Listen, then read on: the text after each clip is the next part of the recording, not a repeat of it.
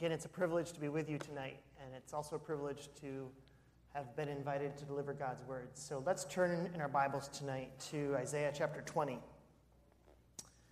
Isaiah chapter 20 is page 694 in the Bibles there in your pews.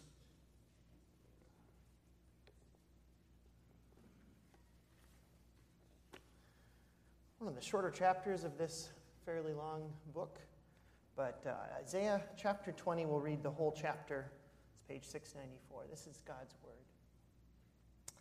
In the year that the supreme commander sent by Sargon, king of Assyria, came to Ashdod and attacked and captured it, at that time the Lord spoke through Isaiah, son of Amoz.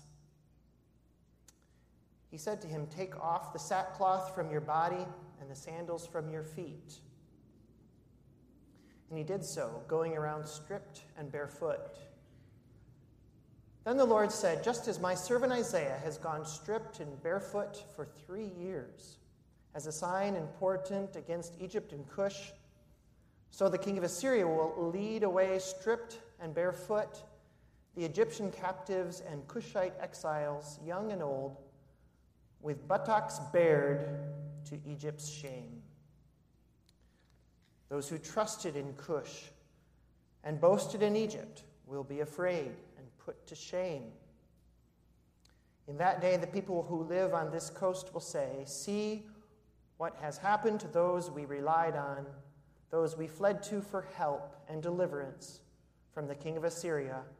How then can we escape?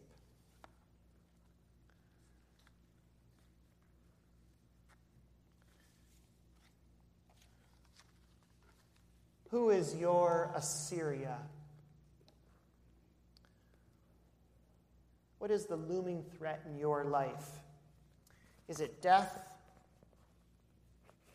The long decline that precedes it? The path that your kids are on?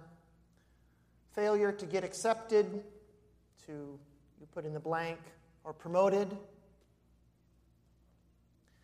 Not finding a spouse. What is your fear?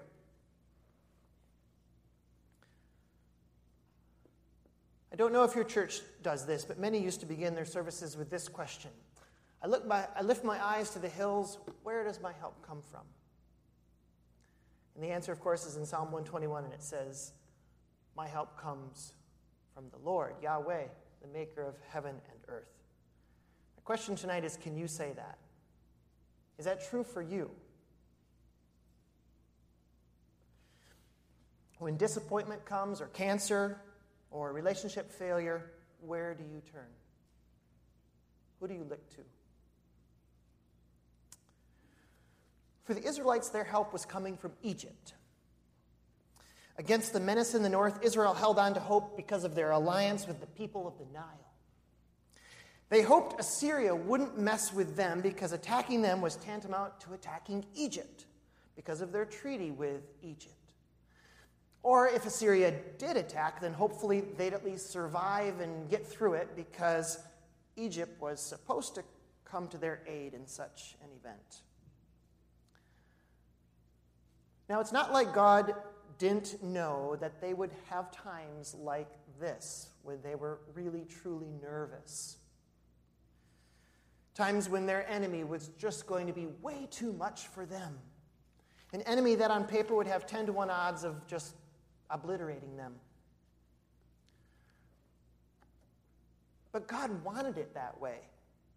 And that's the whole reason He set this tiny little tribe of Jacob in the midst of the nations. His purpose wasn't, first of all, to make their lives comfortable or non eventful. His purpose was, first of all, to make his own name great, to exalt his name before all the peoples, the Babylonians and the Egyptians and the Assyrians and the Edomites, and also to have these stories recorded in this book so that peoples like us far down the road could still marvel at what God did.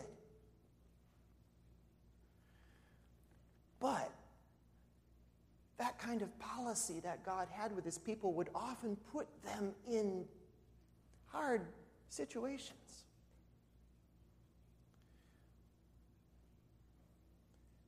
My wife and I, as many of you know, just moved from Mexico to Washington State. And as we mentioned in our newsletter, we started looking for houses in Washington where we're going months ago. But we were uncertain about two issues, which didn't really help in the process. Number one, we weren't sure where we should live in this elongated place called Seattle. It's kind of like Chicagoland, uh, where in Chicago means anywhere from the Wisconsin border down to Indiana. Um, Seattle's a little bit like that. Seattle, when you say, I live in Seattle, you mean I live south of the Canadian border and uh, including all the way pretty close to Portland. So somewhere in there is, that's, that's all Seattle. So it's really, really long, and if you get stuck in traffic there, you'll even, well, you guys know about traffic, don't you? Okay, well, the second issue that we didn't have resolved, okay, about where to live, number one, but number two, we didn't have resolved whether we should rent or buy. And we, we think, as you, as you know, we think we're going to be there for a few years, maybe four to five, maybe more, but probably at least four to five. So we're like, well, maybe, it's time now to try to build some equity and try to buy a home. Well, what we didn't write in our newsletter is that on that six day journey I had with three other men um, moving from Guadalajara to Seattle, I had a faith test. Lying down to sleep in our friend's home in Las Vegas, I finally just straight out asked God. I said, God, what, what is your will in all this? What do you want? Now, sometimes I don't get answers when I ask questions like that. Sometimes I do, and this time I, I felt like I kind of did. And I felt the answer was don't buy. But that's not the answer I wanted to hear. My head was saying try to buy, you know, equity, that kind of stuff. And so I pretended that his, that his answer wasn't really as clear as I really felt it was. When I arrived a few days later to my wife and kids who had already flown and were in Washington, we arranged for the very next day to meet a realtor named Bill. And Bill was a nice guy. And he started to get to work right for us, right away, looking for a house for us to buy. I was doing the ignore God thing at this point. Because I really, like I said, didn't want to hear that. Well, then on Saturday night, a few days later, Angie and I, my wife, we were watching a movie uh, entitled God is Not Dead. Anybody see that film? A few of you? One of you? More of you should see that film. God is Not Dead. And through the faith stories of that film, the Holy Spirit convicted me and gave me enough courage to tell my wife what I had sensed God saying, namely that we should not try to buy a house. But it was hard for me to say that. We, we had just gone to meet with a realtor. We, we were already living in someone else's house, living out of our suitcases with all three of our kids. Now I'm going to tell my wife that we should stop that process and start searching for what exactly? I, I really didn't know. And then, uh, like I mentioned, I think to some of you, or maybe all of you in the potluck this morning, the other issue in this that, was so daunting was the price. Uh, Seattle's crazy expensive right now. It's, and it's especially expensive in the area that we hope to live, where the Iranians are concentrated in Bellevue, Bothell, Kirkland shoreline, the north part of the city. And just a three bedroom apart, apartment there is $1,800 a month, but we really need a house because we've got garage stuff, two cars, a kayak, a dog, and three kids. So that's going to cost more. Well, the next morning, scared and a little bit ashamed, I, I called our realtor and, and said to him, Hold off. And for a week, then, I was looking at rentals, but nothing was working out. And then God at last revealed his plan and the reason he had told me back in Las Vegas don't buy. And he's now put us in the area of the people that we hope to minister to, right in that area. Number two, in a massive, lovely house. And number three, for just, I'm going to tell you the secret $750 a month. And that includes the utilities. That's like three and a half times less than market, not even factoring in the utility part. It's just a steal. Now, this house is the house of the of, of, a, of First Seattle Christian Reformed Church, and we praise God for them and their willingness to bless us. while they're without a pastor. And so, yes, we went through a faith test for, for quite a while. And, and yes, it was uncomfortable, but God, God, He did exactly what we were saying that would be impossible. That, that, that just won't happen. He did it.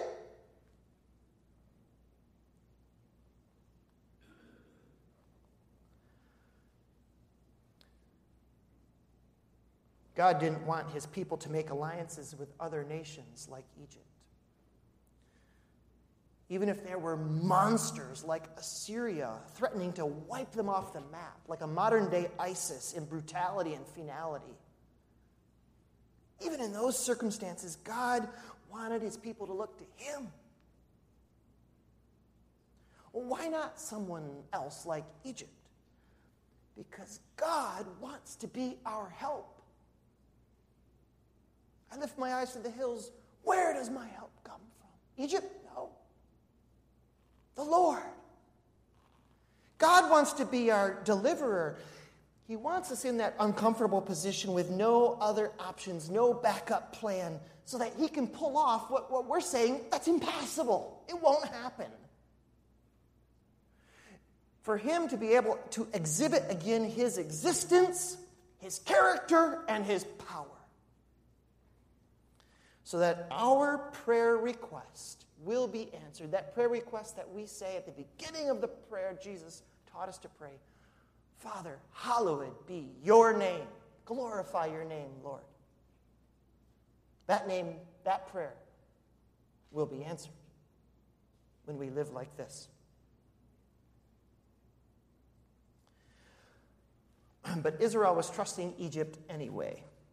And so God sent his prophet to them to tell them that their faith was misplaced. God sent Isaiah to prophesy the defeat and humiliation of Egypt so that they would know that Egypt cannot be their help. Isaiah must walk around barefoot and naked for three years. Now, did you know Isaiah had to do that? How many people knew that? I, I that was like, whoa. That was after, it wasn't after three years, and that had to be a little awkward to not maybe have the full story until three years later. But anyway, after three years, God gives Isaiah an explanation for what he's been doing to tell all the people what's up. Verse 3 says Then the Lord said, just as my servant Isaiah has gone stripped and barefoot for three years as a sign important against Egypt and Cush, so the king of Assyria will lead away stripped and barefoot the Egyptian captives and the Cushite exiles, young and old, with buttocks bared Egypt's shame. Ever think about that word embarrassed before? Anyway, okay. With buttocks bared to Egypt's shame. God is going to defeat the very nation that Israel is counting on. Now, but that's not all. Along with Egypt being roundly rebuked, anyone who has placed their confidence in them is also, will be, put to shame.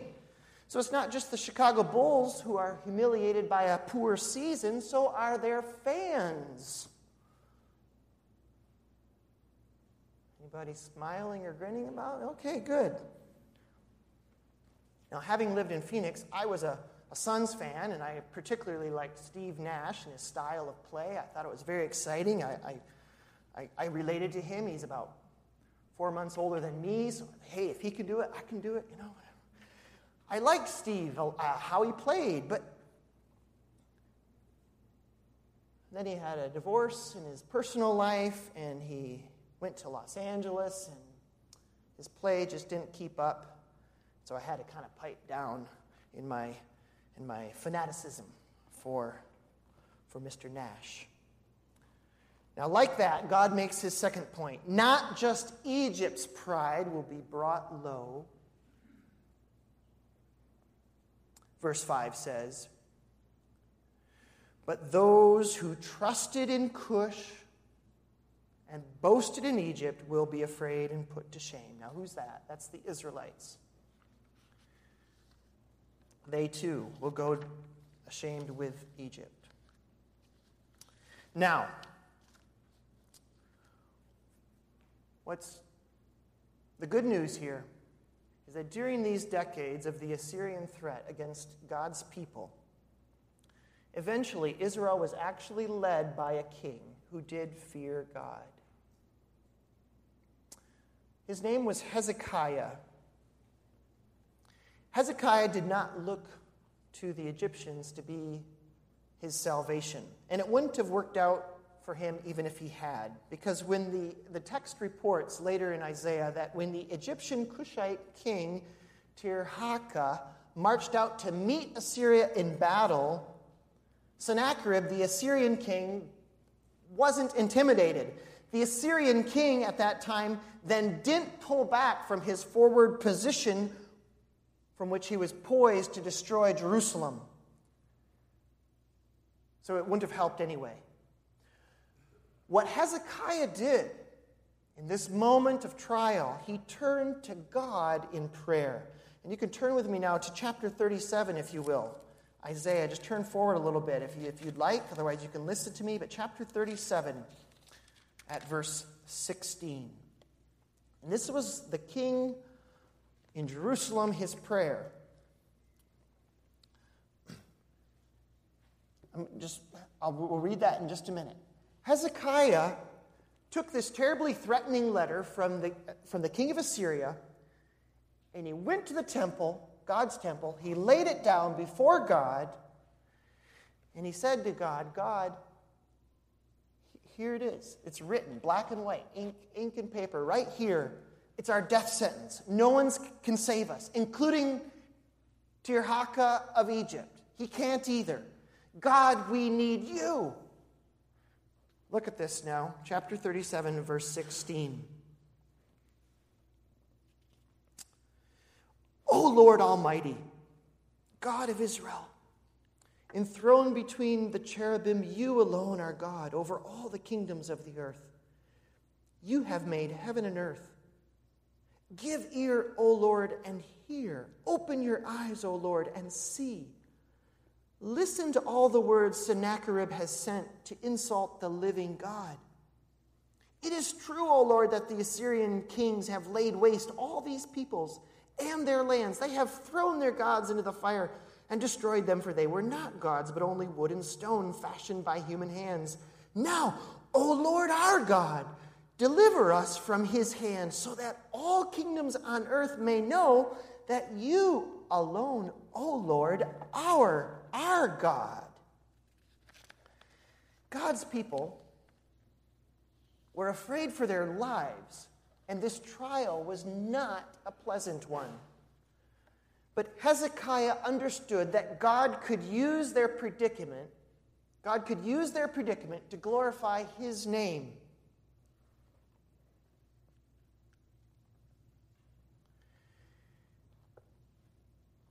Is this why in world history God has only allowed two men ever to not experience death?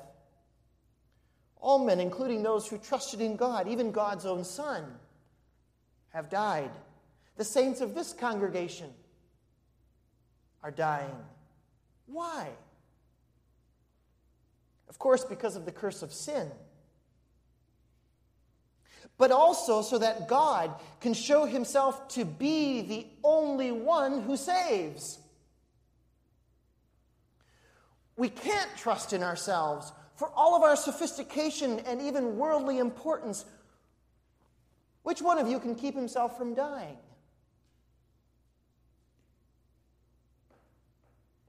It's the ultimate chance for God to show that He is God.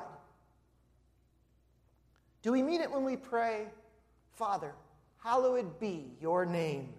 God, show your power, sanctify your name, including in me, in my life, and even in my death. Our trials in life, including the final one, death. All of our tests are, are testimonies in the shaping in the formation process. So long as we maintain our faith in Him.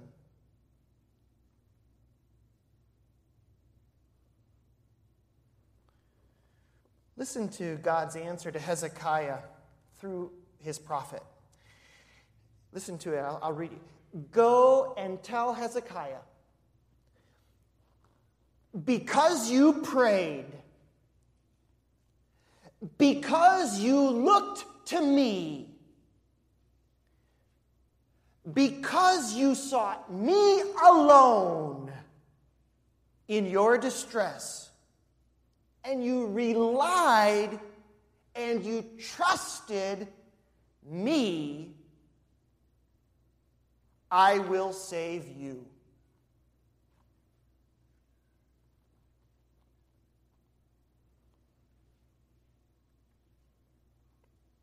And do you know what happened? Do you know this story? Do you guys know this story? This, other than maybe Jesus Christ's resurrection, which we get to celebrate every Easter and we just get to throw up our hands and dance around and just say, Praise God, He's conquered death. Other than that, for me anyway, one of the coolest miracles in all of Scripture is this one what God did at this time. In one night, the angel of the Lord went into the Assyrian camp and killed 185,000.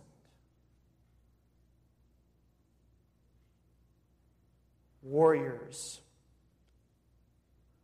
of the Assyrian nation.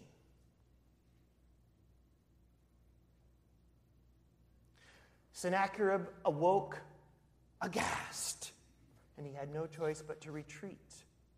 God had done the impossible.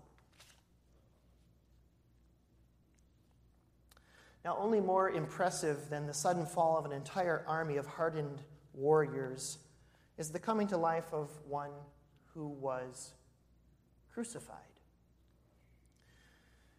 God saves you and God saves me no less dramatically than he saved his people then.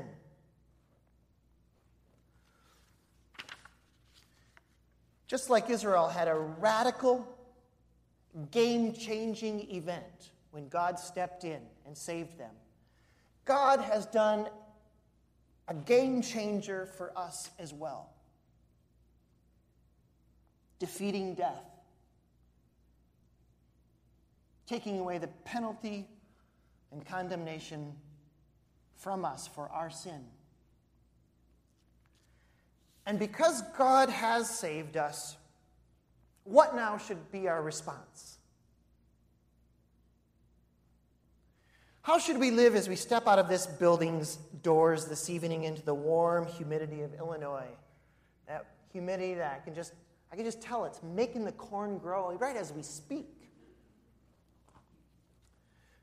Well, friends, in, in two words,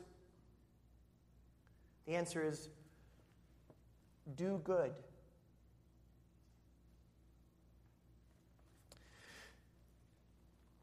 This was Paul's exhortation to the, to the, the, the, Christians who lived on the island of Crete. That warm island in the Mediterranean off the southern coast of Greece.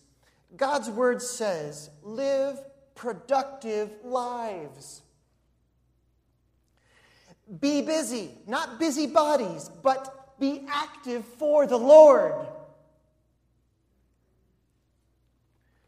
Paul identified a lack in the church in Crete, and it was a lack of good deeds. Uh, good deeds have gotten a pretty bad rap since the Reformation. But Paul's not saying good deeds will save anybody. He's saying doing good is an essential piece of any Christian's life, and it must be. And so, in his instructions to his agent Titus, whom Paul had left in Crete, continue the work. Paul said this Tell the people to get to work and optimize their lives for God's business and God's agenda. See, the game changer for us is Jesus Christ and what God did for us in Him. Chapter 2, verse 11 talks about that game changer in the book of Titus. Chapter 2, verse 11 says, For the grace of God that brings salvation has appeared.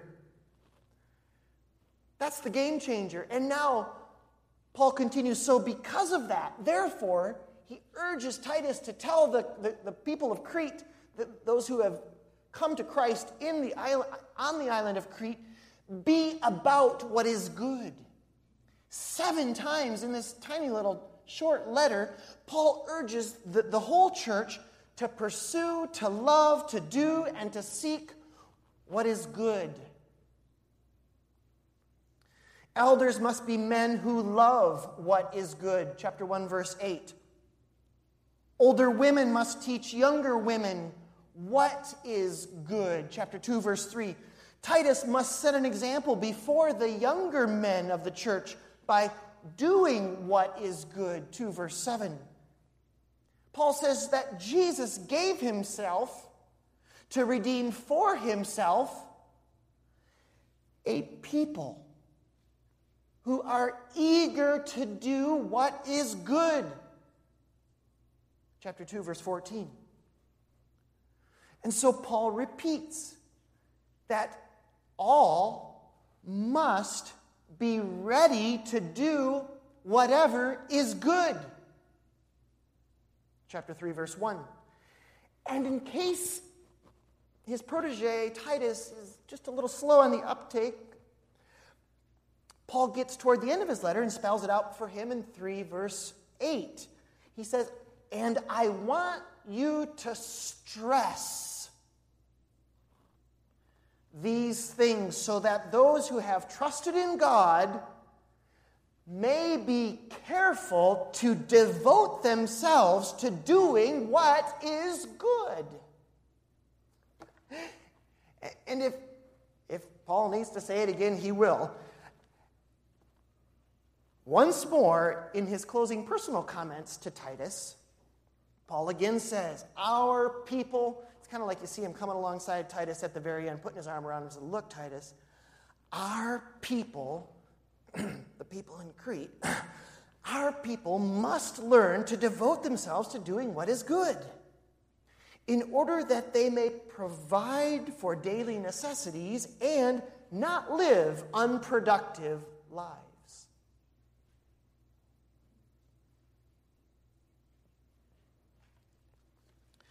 And God makes plain by this story from Isaiah and in the gospel that he is able to deal with the Assyrian armies in our lives. And for us, the greatest of all Sennacheribs is the devil himself and his claim over us because of our sin. But God has defeated him. And if God has provided us the life of his own Son for our salvation, how will he not also provide us all things, everything that he has planned for our lives? Of course, he will. So, therefore, give yourself then not to worrying about what you can't do, which is dealing with that Assyrian army outside your walls. Give yourself not to worrying about those things, but rather to the purpose of doing good. Give yourself to that. And be productive until your Lord returns.